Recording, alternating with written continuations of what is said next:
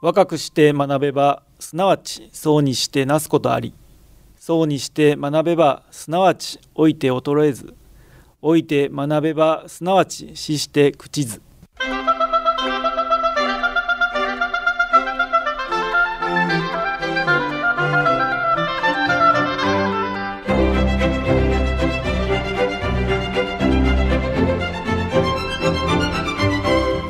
兵庫ラジオカレッジ、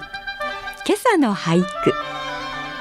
ふるさとの腹からいかにいわし雲、ふるさとの腹からいかにいわし雲、黒崎初江。天高く漂っているいわし雲、ふるさとの兄弟たちも同じ雲を眺めているのかと思うと、懐かしさが急にこみ上げてきました。みんな元気にしてますか？さて、今朝の兵庫ラジオカレッジは、郷土史家でラジオディレクターの佐々木隆正さんのご出演、兵庫はみ出し近代校をお届けします。今朝の講座は障害聴講生対象の課題番組です。障害聴講生の皆さんは、講座を聞いて感じたことをはがきいちまいにまとめ、事務局まで提出してください。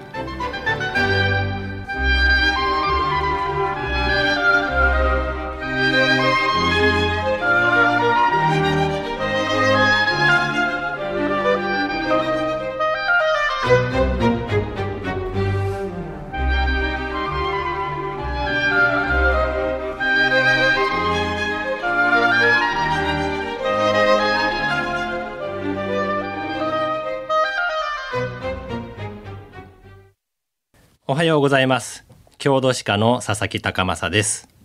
今回のテーマは兵庫はみ出し近代校。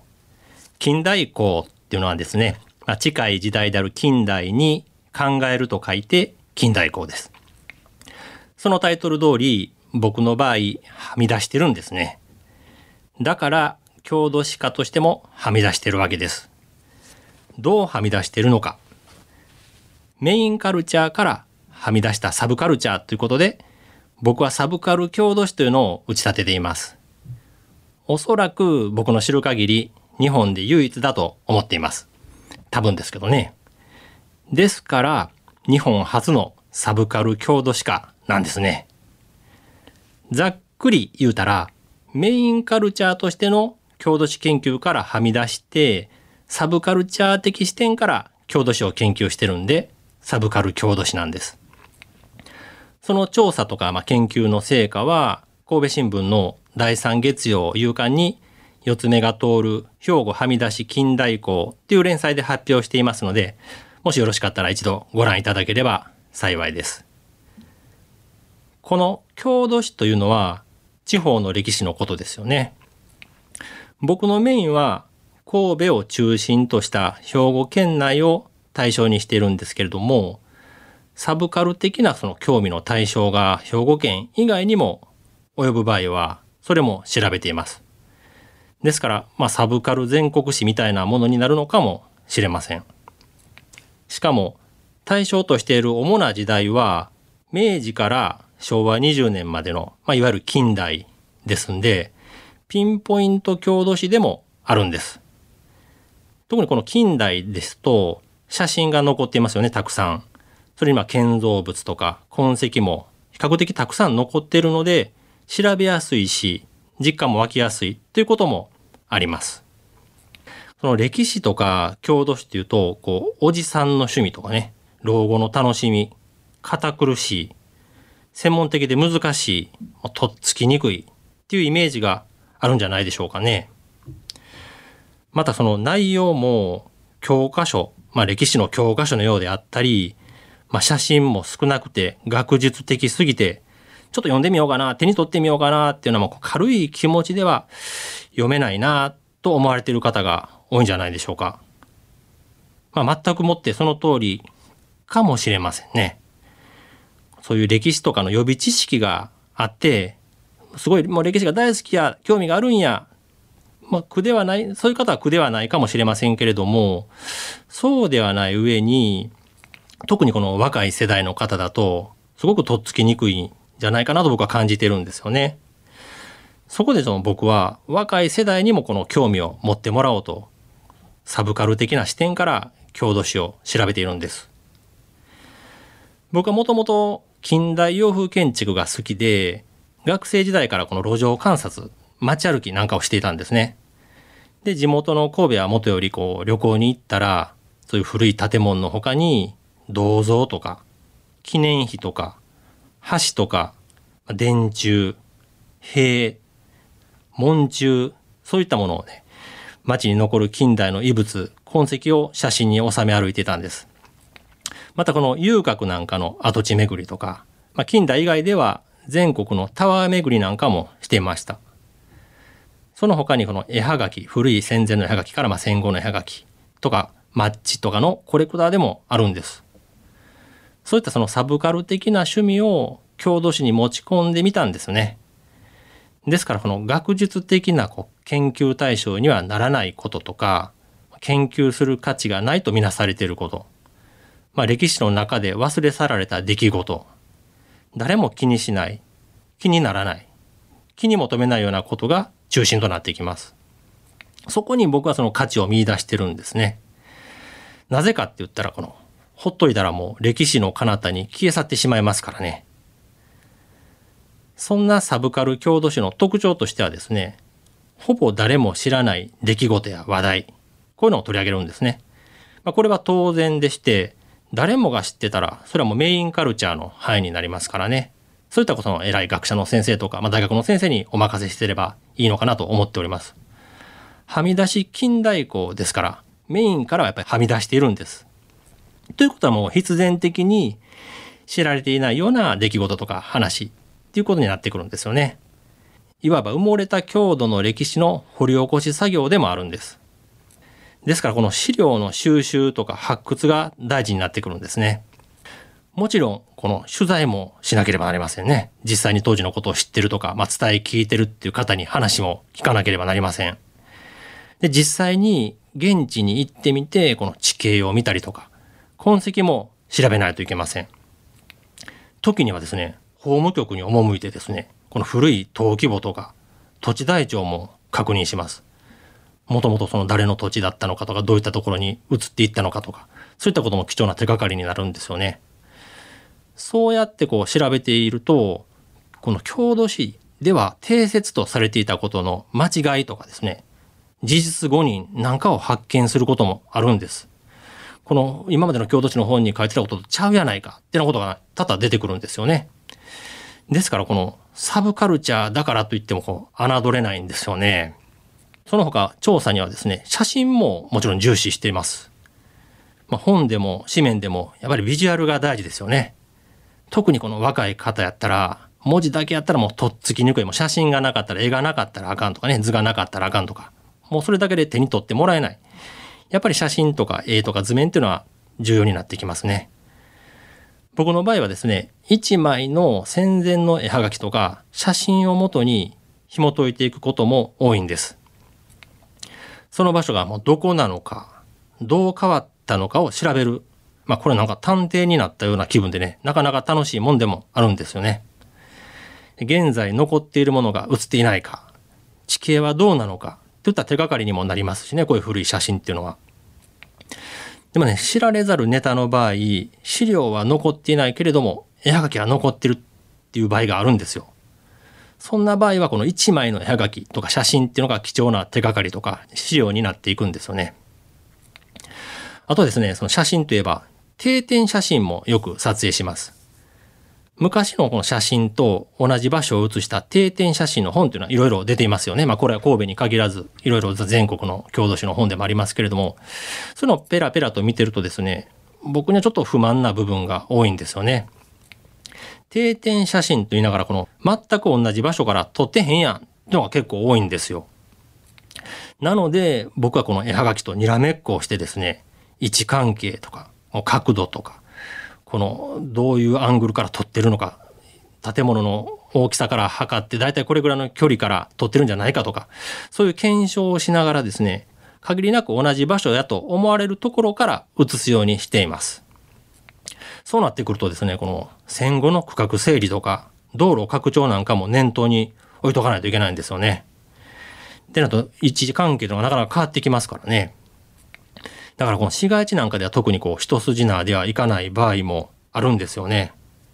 この風景を遮るように戦後ビルとか、まあ、木なんかが建ってしまっていたりするともう映せないですもんね。いくら同じ場所から撮ったって言ってもこの写真一面にビルの壁がバーンと写ってたらそれはなかなか比較検討というのもできませんしね、まあ、意味もなくなってきますから、だからこの同じ場所から写すっていうことだけでもなかなか一苦労なんです。で僕のこのサブカル郷土史には今のところ大まかにみっつのパターンがあるんですよね。でひとつめは跡地を調べる。かつてここには〇〇があったっていうような場所の跡地がどうなってるのかを調べるんです。まあ、例えば遊郭跡とか遊園地とか動物園の跡なんかもそうですよね。そのあった事実はあまり知られていない方が逆にドキドキ感があって楽しめます。例えばどんな跡地を巡っているかって言ったらですね、温泉跡っていうのがあります。温泉を巡るこの温泉ツーっていうのはいますけれども、僕の場合はですね、戦前に温泉だった跡地を巡るというこう温泉跡ツーを辞任しています。戦前この温泉やったところが戦後まあ錆びれてなくなって現在どうなってるのか、これ興味がつきますよね。でもこの温泉跡でもですね、やっぱり温泉っていうのはメジャーなもんなので跡地の中でも比較的調べやすいんですけれども、こうよりディープになってくると場所の特定と痕跡巡りにこれなってくるんですよね。もう手がかりはこのざっくりとしか場所の書かれていない一枚の戦前の絵はがきだけ。これが一体現在のどこにあってどうなってて痕跡はあるのかといったようなことを調べます。これはまあかなり上級者向けですよね。でふたつめはですね、検証と掘り起こしです。こう通説とされていることを検証したり、戦前の文化的側面から街の風景とかこの物事を考察したり、元祖のお店とかこれ、これのだいいち号はどこやっていったようなことを検証したり、知られざるものとか忘れられた出来事を掘り起こしたり、あるものの現存状況を調べたりとか、これやっぱりかなり幅が広いですね、このふたつめが。これがやっぱり一番サブカル的な視点とか感覚が重要になってくるのかもしれません。このやっぱりはみ出し近代化のメインの部分かもしれませんね。例えば神戸の夜景、これね、神戸といえばひゃくまんドルもしくはせんまんドルの夜景が有名ですよね。ですけどこのひゃくまんドルとかせんまんドルの夜景って言われるようになったのはしょうわにじゅうねんだいの終わり頃からなんですよね。じゃあそれ以前はもう戦前の神戸の夜景はどうやったんか、皆さん気になりません？こういったことが気になるのがサブカル郷土史なんですよね。で夜景っていうのは山とかビルとか高いところからこう見る市街地の明かりのことですよね。こう街が一望できるような明かり。でもね、戦前はそうじゃないんですよね。戦前の夜景って言ったら今でいうこうイルミネーション、まあ、電球で建物を装飾する、まあ、電飾みたいなもんですね。とか繁華街のネオン、まあ、道頓堀とか有名ですね。あれネオンサイン、ああいったネオンとかメインストリートにこう立ち並ぶ街路灯、まあ、スズランとかずらーっと並んでるとか、まあ、そういったものを指すんですよね。だから戦前とまあ戦後、今では現代では夜景の概念自体が違うんですよね。これも神戸に限らず全国的に戦前の絵はがきでこう山から今でいうこの市街地の夜景を写した絵はがきっていうのを僕は見たことがないんです。で夜景の写し方をこう書いた戦前のこうカメラの教則本でも載っているのを見たことがないんですよね、この撮り方を。こうそれにはやっぱり今と違ってカメラとかフィルムのもちろん性能も違いますし、距離が離れた夜景の光の量、光量だとやっぱり当時は写すのが難しかったんじゃないかなっていうのもあるんでしょうね。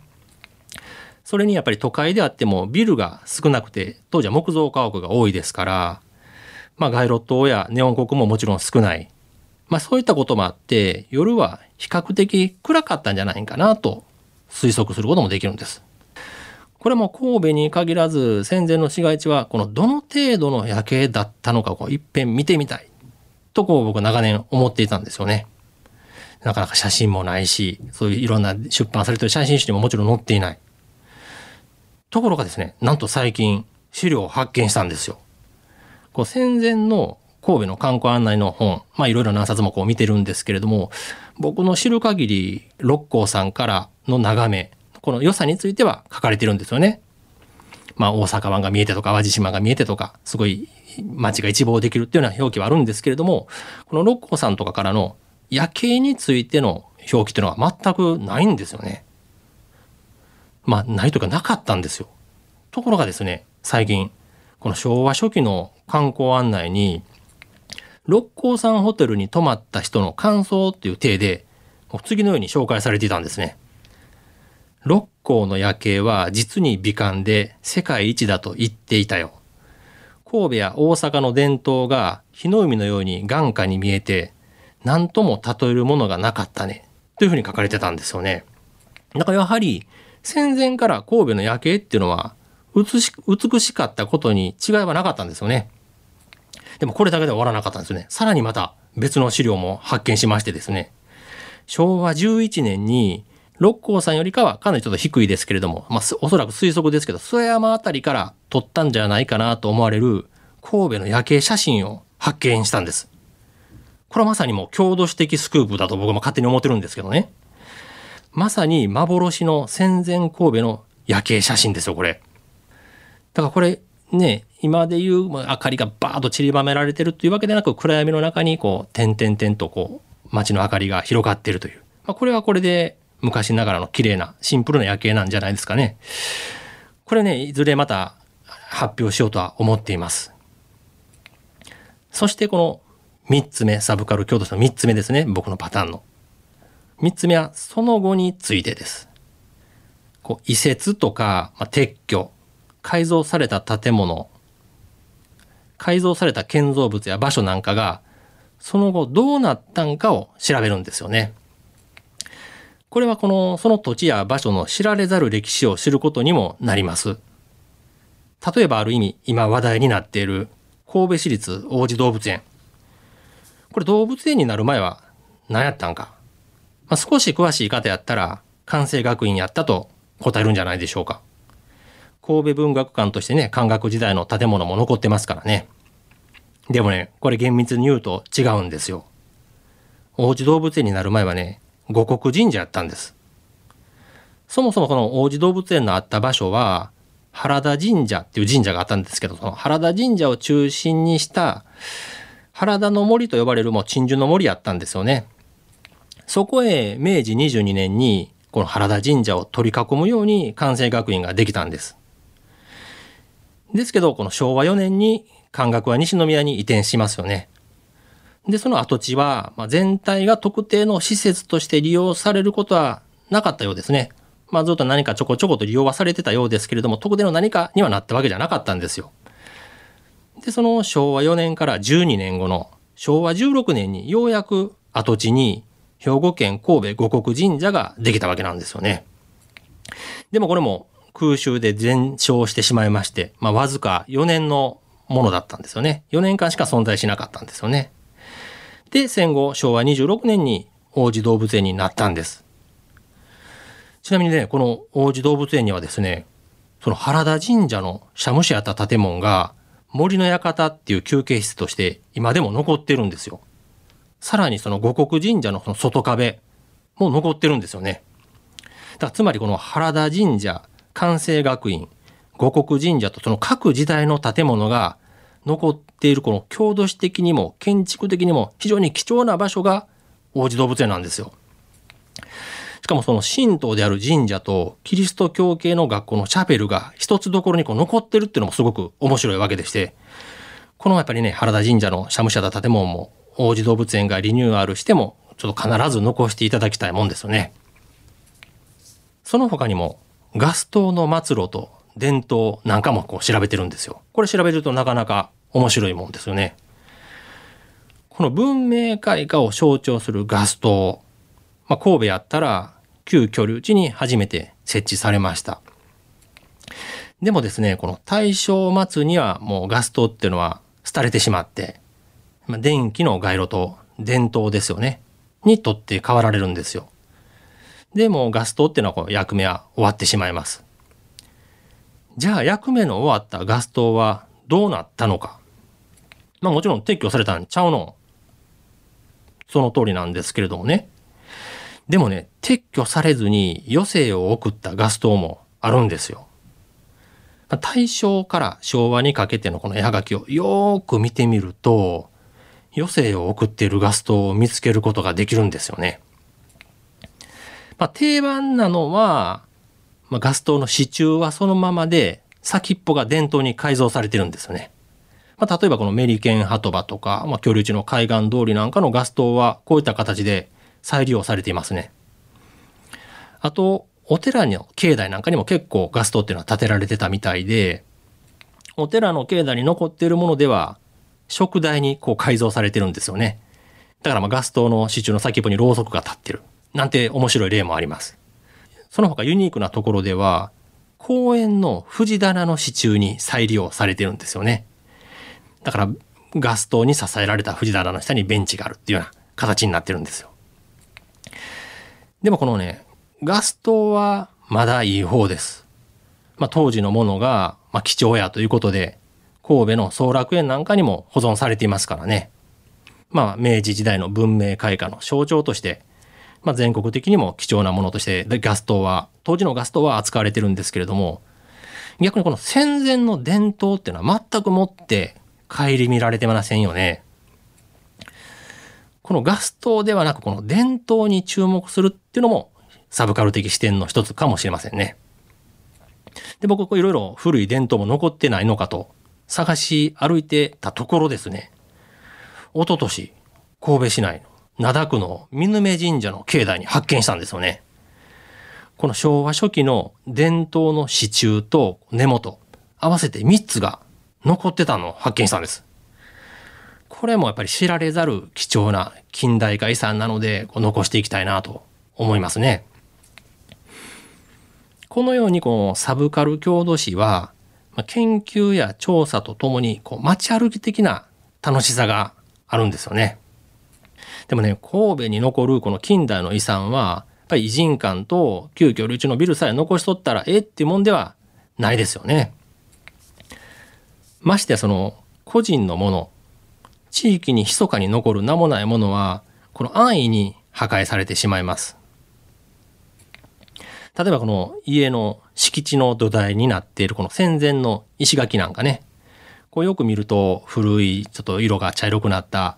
石垣がね、石積みというか石垣が積まれてて、その上にまあお家が建ってるのはよくあると思います。まあ、特にその灘区の方の山手の方とかももちろんですし、まあ、長田の方とか兵庫区の方とか結構広い範囲で神戸には残ってますね。やっぱり町並み自体がこう坂になっているのでこう段をつけなくてはならないから、こう戦前からこの石を積んでその上に建物を建てるっていうのはされてたんですよね。でもやっぱりこのね、石垣石積みどれも同じで、まあ、建造物としては変わり映えがなくて、まあ、面白みに欠けるかもしれません。でもね、僕にとったらこの特に高台なんかのこの高さのある石垣なんかはね、城壁、城跡もどきっていうこうサブカル的視点の楽しみ方がある他にも、この近代の石積み、石垣建築の美しさっていうのもあるんじゃないかなと思いますよね。だからですね、もう僕の嫌いな言葉にこの再開発というのがあるんですよ。もう綺麗になって、賑やかになって、栄えていいやないかっていう面ももちろんあるんですけれども、その反面、この安易に歴史とか文化、街並みを破壊するという面もあるんですよね。やっぱり新しくすることはまあ簡単なんですね。でもね、現状維持ってことの方がこれ難しいんですよ。やっぱり日本はね、戦後、特にこのスクラップ&ビルドで来ましたからね、そろそろこの現状維持にシフトしてもいいんじゃないかなっていうのも思います。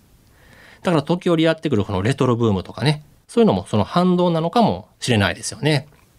やっぱりもしね、その奈良とか京都がこの自社仏閣を鉄筋コンクリート作りにどんどんどんどん建て替えていって、古い町屋を次々とこの新しいね、新建材の住宅やビルに建て替えていったら何の魅力が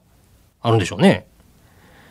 っぱり、ね、奈良や京都さえこの古い建物を残しておけばいいんでしょうかね。そうじゃやっぱりないと僕は思うんですよ。特に神戸はやっぱり近代を象徴する街ですよね。神戸の観光イメージといったらやっぱり異国情緒。その異国情緒のやっぱりバックボーンは近代なんですよね。だからやっぱりもっと近代の遺物を大切にしないといけないのじゃないかなと思います。そういった意味でもこのサブカルを取っかかりとしてこう郷土史に興味を持ってより深く学んでこの地域の歴史を重視した街づくりとか、まあ、消えゆく近代の面影を守ることに興味を持っていただければありがたいなと思います。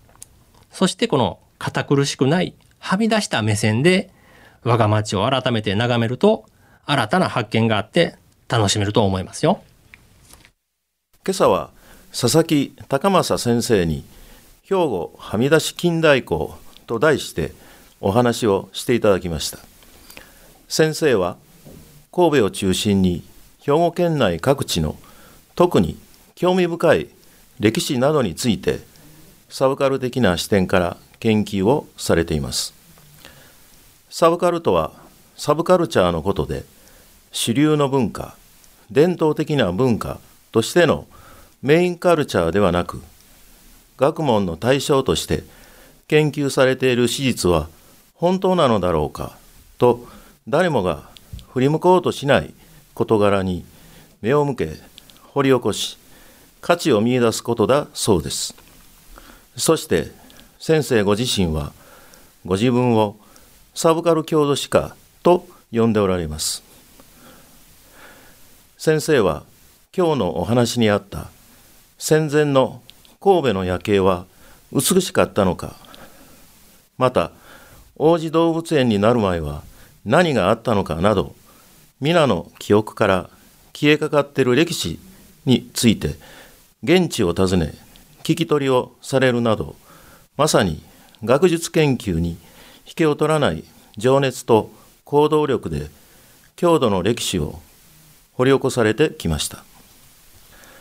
皆様も好奇心を持って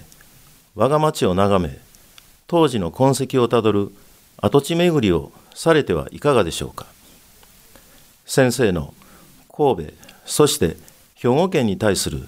限りない愛情と古いものを生かした町づくりへの強い思いを興味を持ってしっかり受け止めることができました。それでは今朝はこれで失礼いたします。